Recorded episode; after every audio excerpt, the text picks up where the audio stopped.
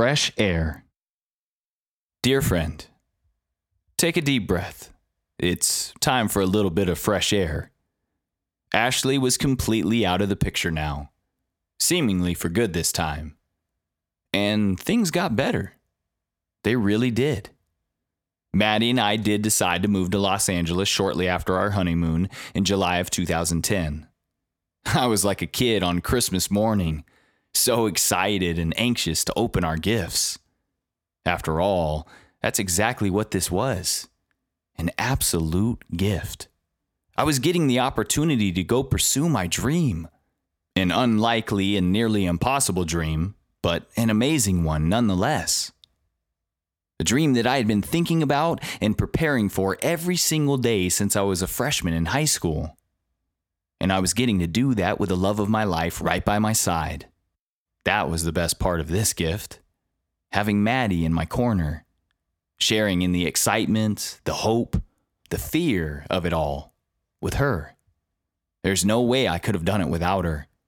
Well, I suppose I could have done it on my own if I had to, but I would never want to, of course. And that's special. People talk about chasing dreams all the time. How often do they allow fear to stop them, though?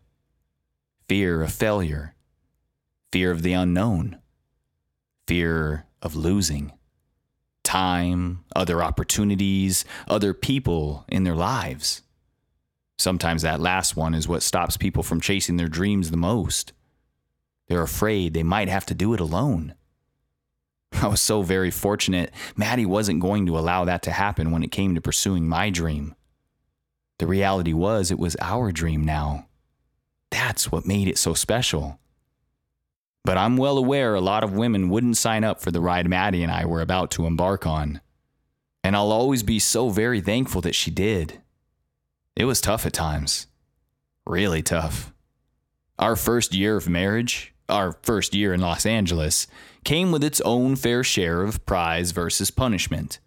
Maddie started working as a nurse in a hospital, but then got injured a couple of months in. She injured her back badly and would be out of work for several months. Luckily, our friend from college, Chad, helped me get a job at the company he was working for. It wasn't the most exciting work for a starving actor to do, medical billing and coding, but it allowed me to work night shifts so I could audition for projects during the day and paid a little bit better than waiting tables or slinging drinks at a bar probably would.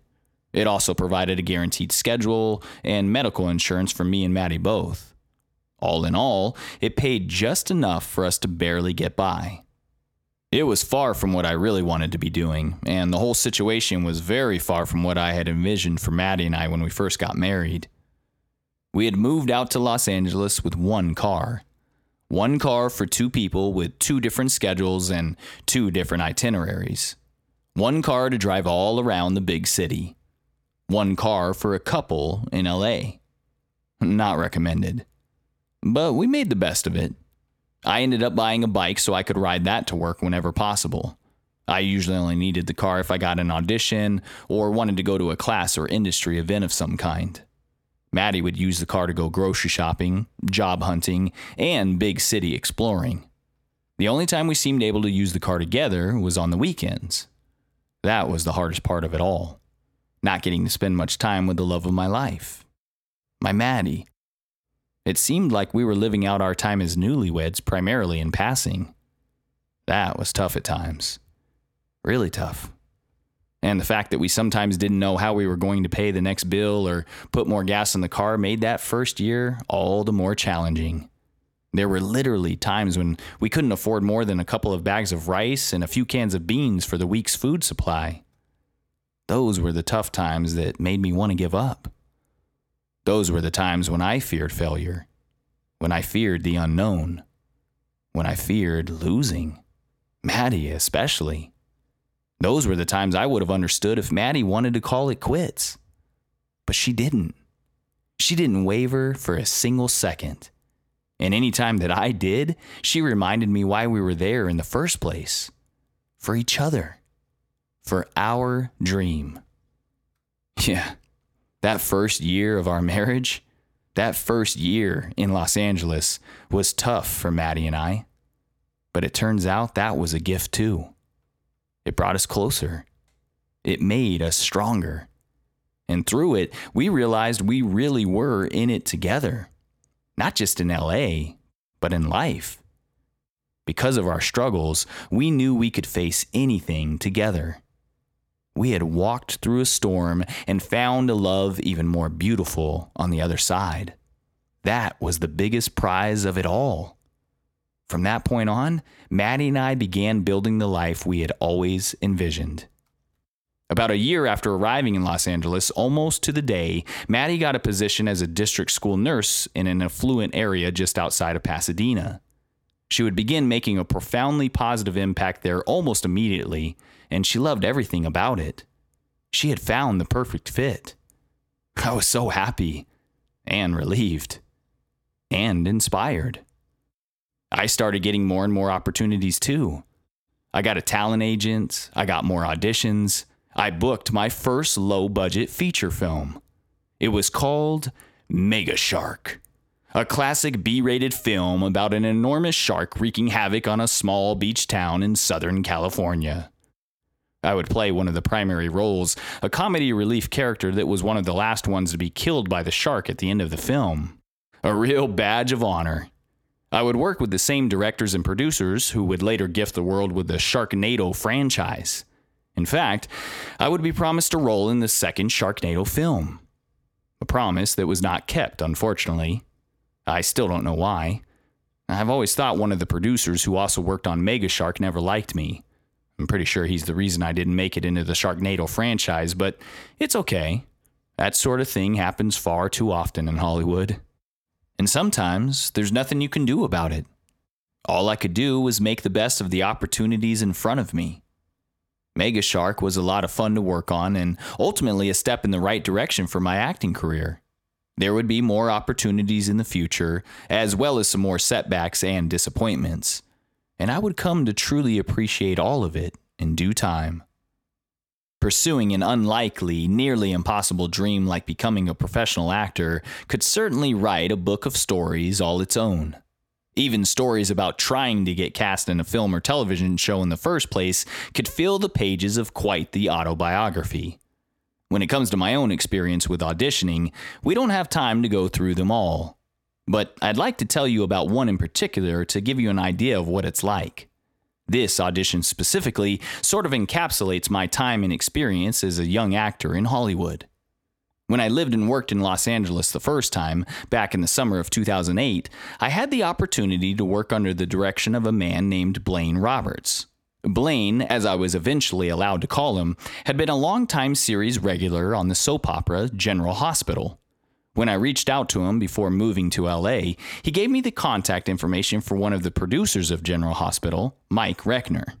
He told me to be sure to send Mr. Reckner my headshot and a short note letting him know that Blaine had referred me. Now, normally I was the kind of person who would have jumped on this right away. My naive enthusiasm and unbound excitement would have caused me to reach out to Mr. Reckner as soon as I unpacked the first moving box. But fortunately, I somehow knew better on this one. I decided to wait until I was truly ready before putting my face and name, and Blaine's, in front of a producer of this size. I needed good headshots. I needed to take more classes. I needed more on camera experience. I needed better credits on my resume. By the time I wrapped up playing my first major role in a film, a film of Mega Shark's magnitude no less, I figured I was ready.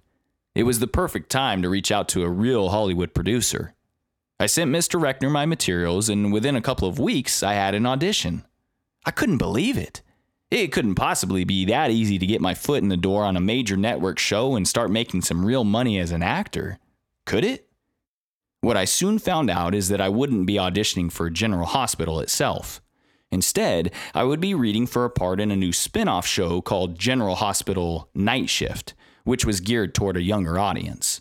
No problem. That sounded like a perfect fit for me. I couldn't wait to audition. And when Mr. Reckner's assistant sent me all the details, I was even more ecstatic. The audition would take place at the Prospect Studios. Famed shows such as American Bandstand and more recently, Grey's Anatomy have shot there. And as an honored guest, the studio was going to pay for my parking and everything during my visit. I was going to be treated like I really belonged there, like I was a real actor. This was definitely the biggest audition of my life, and I was ready. I prepared relentlessly for it, learning every line, every action, every reaction, making bold choices, understanding my character's motivations and objectives strategizing the tactics my character would use to overcome obstacles in the scene in order to accomplish those objectives. I was ready. When I pulled up to the Prospect Studios in our 2005 Mitsubishi Lancer, I just knew this was another big step in the right direction for my acting career. For Maddie and I's dream. The security guard at the gate took my name, checked the list, and then ushered me through. He told me where to park and how to get into the General Hospital studio. As I walked from my car to the studio, I did my best to soak in every step and every moment. The building was immaculate. The creative energy was palpable. The waiting room was empty. Oh my God. I was the only one there to audition. This was more like a one on one meeting with Mr. Reckner with a real Hollywood producer for a real network show. Wow. It was exhilarating. But that quickly transformed into anxiety. I started getting real nervous. Before long, I was in fight or flight mode. Ultimately, I fought to stay in the moment. I became hyper aware of everything around me, including a phone conversation Mr. Reckner was having in his office next door. I was able to hear every word of it. It was clear he was talking to a girlfriend or spouse. He ended the conversation by saying, It should be perfect beach weather this weekend. We'll go somewhere we haven't been for a while, okay? Love you, bye. He hung up the phone and then called my name. Elijah Andrews? Is that you sitting out there? Come on in. I wasn't expecting that. I walked into his office. I officially introduced myself and then I began speaking to the connection that had brought us together in the first place. So you've worked with Blaine Roberts for many years, huh? Uh, great guy, right? Mr. Reckner didn't seem too interested in small talk. Blaine? Yeah, great guy. Uh, listen, I don't have much time here, so why don't you just jump right into your audition, okay? I paused. I looked around. There was no camera no mark on the ground indicating where he wanted me to read from. Nothing at all that looked like the audition setups I had seen and become accustomed to. Um, are we auditioning in here or another room? I asked. Kid, we're just going to read the scene quickly together in here, okay? I'll have you go through it one time, and if I want to see any adjustments, I'll let you know. Sound good? What was I supposed to say to that? Uh, that sounds great, sir. I mean, Mr. Reckner. And with that, we jumped right into the audition scene. I was so unbelievably unnerved by then, I didn't know what I was doing. I felt like I was a freshman in high school again, acting for the very first time. It was awful. I was awful. When we got to the end of the scene, Mr. Reckner paused for a moment and then simply said, Okay. Thanks, Elijah. I asked him if I could do it again. Told him I would love some adjustments and another swing at it if he had time for just one more. I thought about throwing in a word or two about adapting and overcoming just to show some extra grit and personality. But it was too late. My time was up. The biggest audition of my life was over. And I had basically failed. Miserably. I tried to save face a bit on the way out and told Mr. Reckner to enjoy that beautiful beach weather this weekend. If you and your wife are looking for a great spot, I just finished filming Mega Shark at Camarillo Beach, and it's awesome. He just looked at me puzzled and said, You were listening to my phone conversation? That's kind of weird. But okay. Have a great day, kid. And that was it. There was nothing left to say. I was speechless. But apparently my body wasn't. I was so nervous, I farted. I farted in Mr. Reckner's doorway on the way out of the biggest audition of my life, and I didn't even have the heart to apologize. At best, I hoped and prayed he didn't hear or smell it. Miserable. My agent later told me Mr. Reckner actually said a few kind words about me when providing some feedback. He told her he thought I was a really polite young man. He could tell I was a nice kid. He could also tell I had a lot of potential as an actor, and my nerves had just gotten the best of me that day. But he did let my agent know he didn't think I was ready to be on a show like his just yet. Tell him to keep taking classes. Go out for every film project he can, even the crappy ones. And if he farts in someone's office, for God's sake, tell him to just own it and apologize. Goodness me. that was the relayed message I received. I never heard from Mr. Reckner again, or Blaine Roberts. And my agent and I decided to part ways not too long after that debacle. Meanwhile, Johnny and the kids were doing great back in Fairfield. Johnny was now a full time single dad. Super dad. That's what the kids would end up affectionately calling him. He took so much pride in that. Johnny would end up buying a ton of Superman gear and decorations for the house. He would drive the kids all around town blasting the Superman theme song with the windows down for everyone else in Fairfield to also enjoy. He would even dress him and Caleb up as Superman for Halloween one year, and when the girls came home from school that day, he jumped off the roof of their house to surprise them, cape and all. Johnny did things like that all the time when Ashley first left. I think it was his way of taking the kids' minds off of their loss keeping a smile on their faces and joy in their hearts. I've also always thought that Johnny may have done those kinds of things for himself a bit too. I think he instinctively knew he could either laugh or cry during that difficult time. He could either sink or swim. He could, as he often reminded me, adapt and overcome. Now, I'm sure it was much easier said than done. I'm sure there were times when Johnny did cry.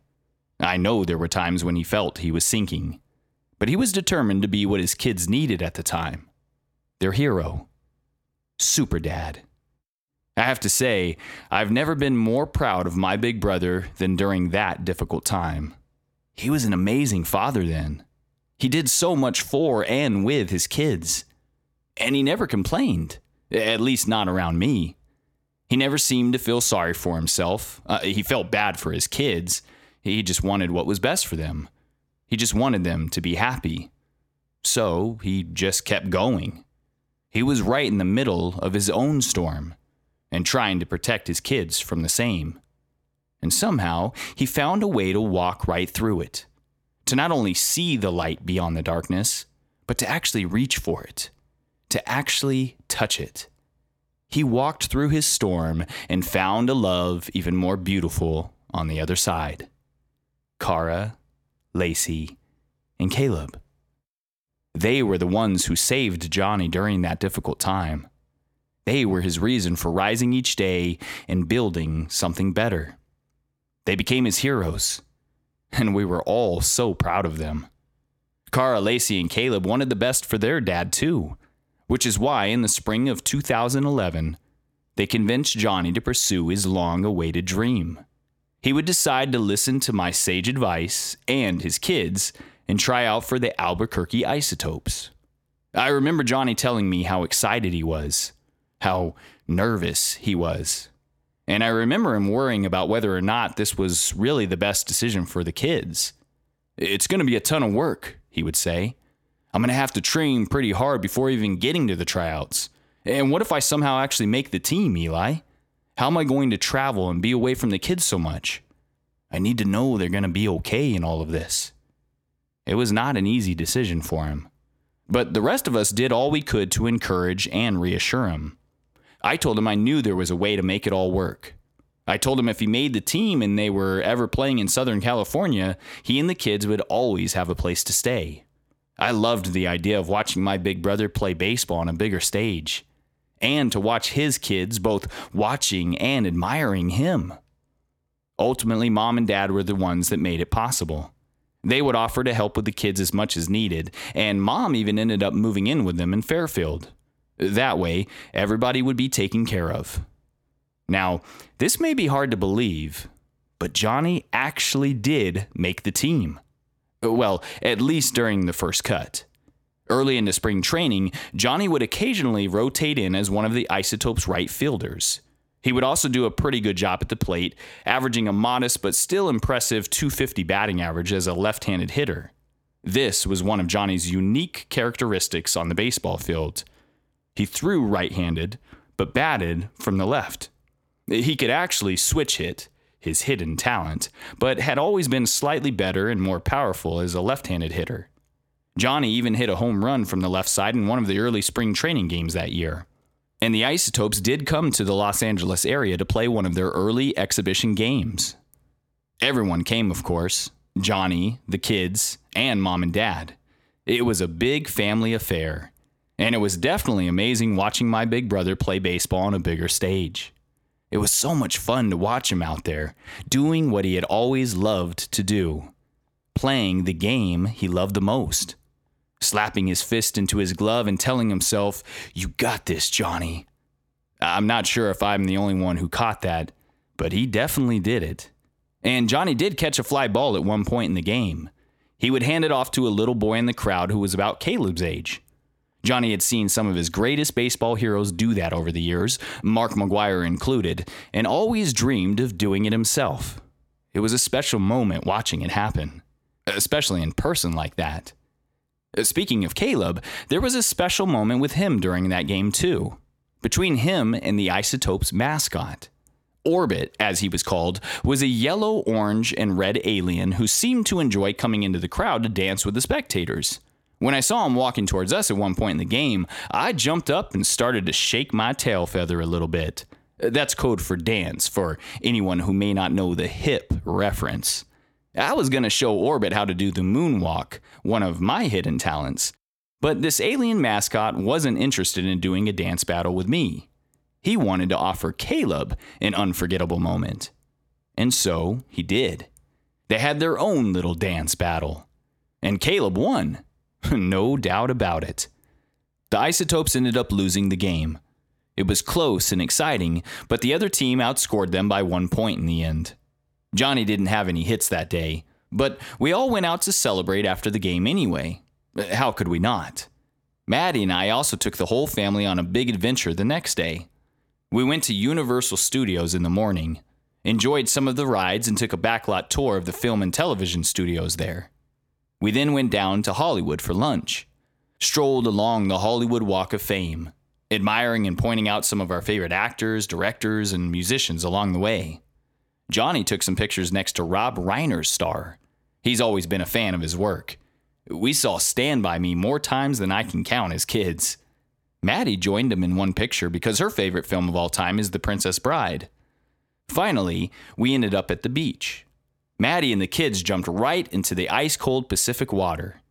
Mom and Dad held hands and lovingly watched them from their beach chairs.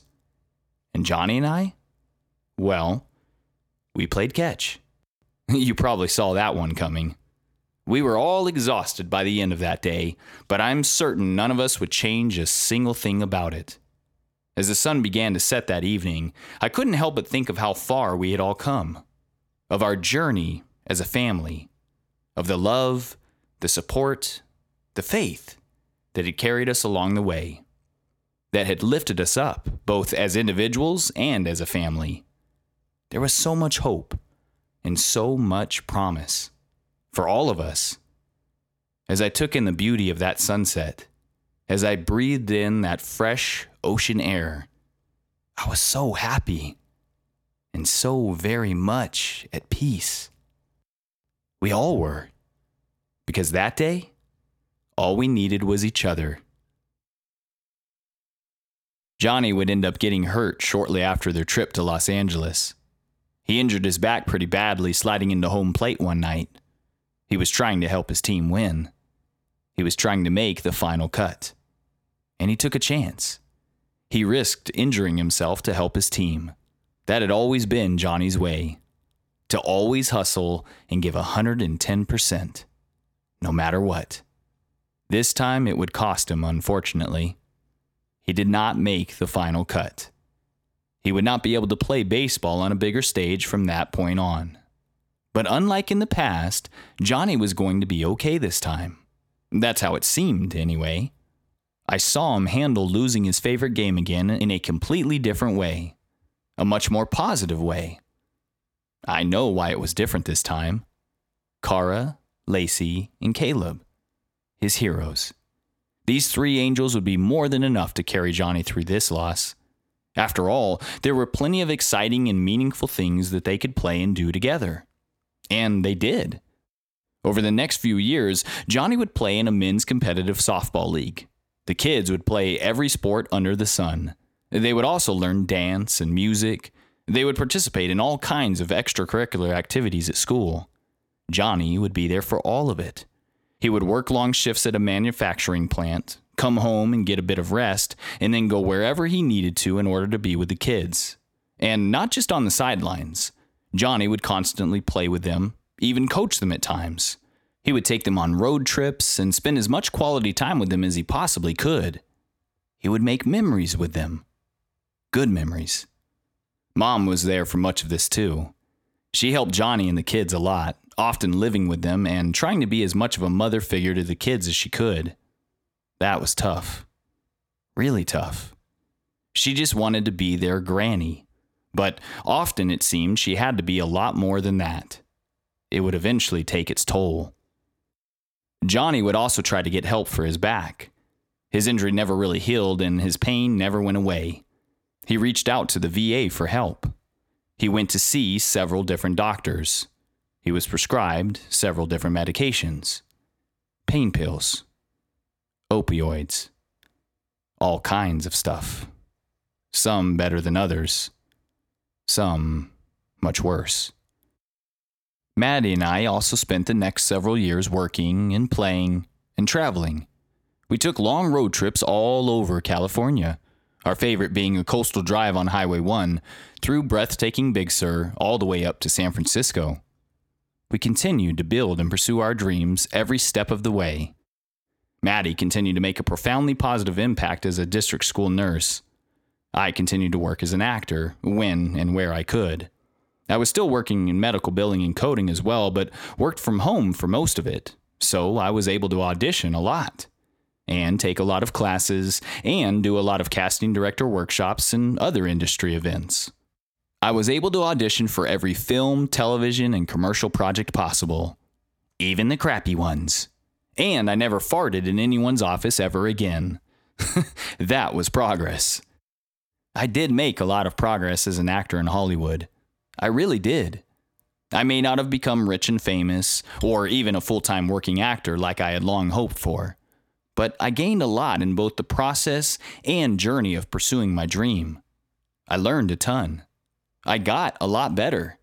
And I had the opportunity to meet some more amazing people and do some more amazing things. I'll always cherish and appreciate that. One of my favorite and biggest accomplishments was co writing and co starring in a comedy TV pilot with my best friend from college, Chad. We wrote every word and every action. We raised money to produce the pilot. We held casting auditions for the other roles we successfully shot it. And it wasn't half bad. In fact, our pilot got into a bunch of film festivals all over the country. Chad and I got to travel to many of them and watch as other people appreciated our hard work, our effort, and our comedy. It was quite remarkable. It definitely stands as one of my favorite memories of my time in Hollywood. It sure beats miserable auditions like the one in Mr. Reckner's office earlier in my career. No doubt about it. There were plenty of those too over the years, though. And overall, it seemed like every time I took one step forward, something would happen and knock me two steps back. I'd work on a film project but never receive a copy of it. I'd be promised roles, like in Sharknado 2, and then never hear from the director or producers again. I would sign with an agent, book my first speaking role on a television show, on my very first audition after signing with them, and then find out the agency was going under. The husband and wife who owned the agency, who were thrilled to have me on their talent roster, were getting a divorce and closing their doors. Rick had cheated on her with his assistant and ruined everything for his wife and all of the actors represented by their agency, including me. Completely out of my control. Things like that seem to happen to me all the time in Hollywood. I know I'm not the only one, but damn if it didn't sting sometimes. It was hard not to take it personal. I got to a point where I wanted more than that. Maddie and I wanted more than that. We wanted to build something better. We were ready to pursue a new dream. As always, we would do it together. Dear friend, things really did get better for a while there. And Maddie and I were about to see a whole new dream come true. So much hope and so much promise. All the colors of the rainbow hidden neath my skin. Hearts have colors, don't we all